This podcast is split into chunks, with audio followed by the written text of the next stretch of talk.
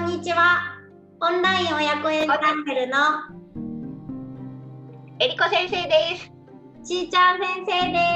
す。はーい。この番組はオンライン親子園の先生である私たち2人で子育てですとか、あとは教育のあれこれについてお話ししていきます。はい。今日はですね、あの私たちがこれまで受けてきた教育についてちょっとお話できたらなと思うんですけれども、まあ、今日はえりこ先生ににスポットを当てて当ててえりこ先生のお話を伺っていきたいと思います。はい。お願いします。お願いします。えりこ先生って出身はどちらなんですか？私はですね、生まれたのは大阪なんですけど、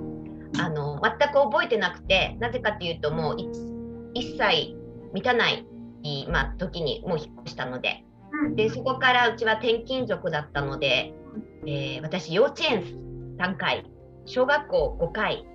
中学校2回転校しました。それ全部転勤です。転勤族だったので、はい。え全国を結構転々としてた？あのー日本の日本全国だね。えっと北は仙台、南は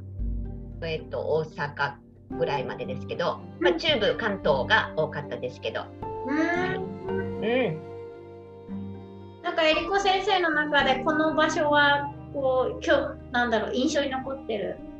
あああの本当にどの土地もすごくあの楽しくていい思い出いっぱいあるんですけど、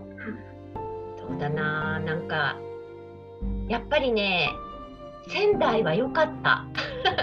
ねえなんでですか？仙台夏の仙台と冬の仙台行ったんですけどなんかねすごく人が温かくてうんあのうちの両親とかも大好きな土地でまあそれでも、うん、今実家は静岡県の浜松ですけども、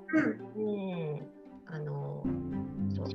ですねまあどこか一個挙げるとしてやっぱ仙台が上がりますね。うん。おーなるほど。うんなんか転勤族だったがゆえにこうなんか自分に与えた影響とかなんか感じることとかありますか？あの天候がすっごく多かったんですけど私はあのこれ言うとみんな「えー」って言うんですけど天候が大好きでなぜかというと新しい土地に行ってまた新しいお友達ができるんだっていうのがすごく嬉しくって。うん。でどうしてそうなったかって言ってやっぱり両親がいつも前向きで今度はねここの例えば東京に行ってねこういう学校でねこんなお友達がいそうだよとかって言って新しい土地へのすごくワクワク感をいつも言ってくれてたのでうんあの新しい出会いとか新しい土地への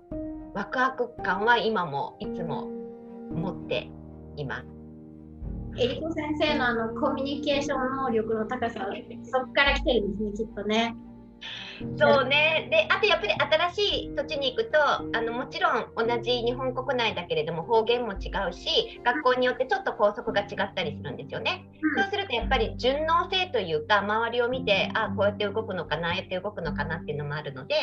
うん。順応性周りに合わせるというか周りを見て動くっていうのはあの天候のおかげかなと思ってます。うんうんね。はい、そんなえりこ先生がこう右往曲折あったのかちょっとわかんないですけどいろいろあってなんか今の旦那さんと新しいこう家族を作るっていうなんか出会いのきっかけとかってあるんですか？とこれはまあ話すと長くなるのでちょっと簡潔にすると、まあ、私の場合は国際結婚ということでうちの旦那さんはオーストラリア人私は日本人。で、えっと共通のものがありました。共通の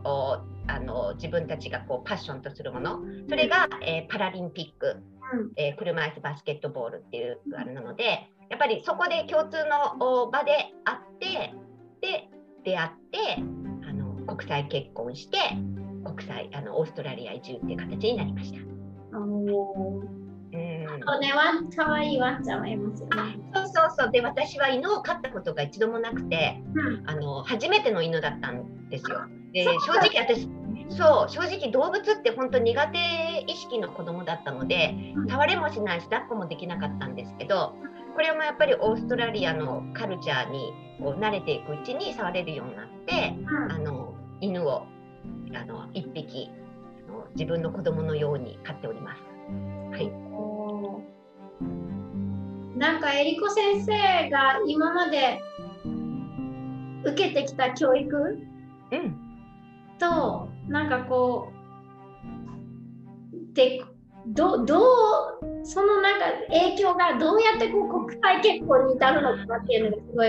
興味がある。んですけど、えっと、私の場合はやっぱり年齢的にも年代的にもあと国的にもあの本当に管理教育で私は育ってきて学校もずっと私公立の学校行っていたので、まあ、あらゆるもうテストで点を取って集団生活があこうしっかりやっていて部活も一生懸命やって、うん、そうするとまあ成績がよ良い優秀な子ですよっていう教育環境のお中で育ってきたんですね。で、まあ、それが良かったか悪かったかはちょっと別にしといてでもあのその経験がやっぱり、うん、と海外に目を向けるきっかけになった。うん、あの日本こうだけど海外どうなんだろうっていうところからちょっと海外の教育にも目目を向けることになってでやっぱり海外の教育と日本の教育はで全然というかまあ違うんだけれどもあの両方でもいいところがあって、うん、あの両方のメリットをこううまく調和して子どもたちに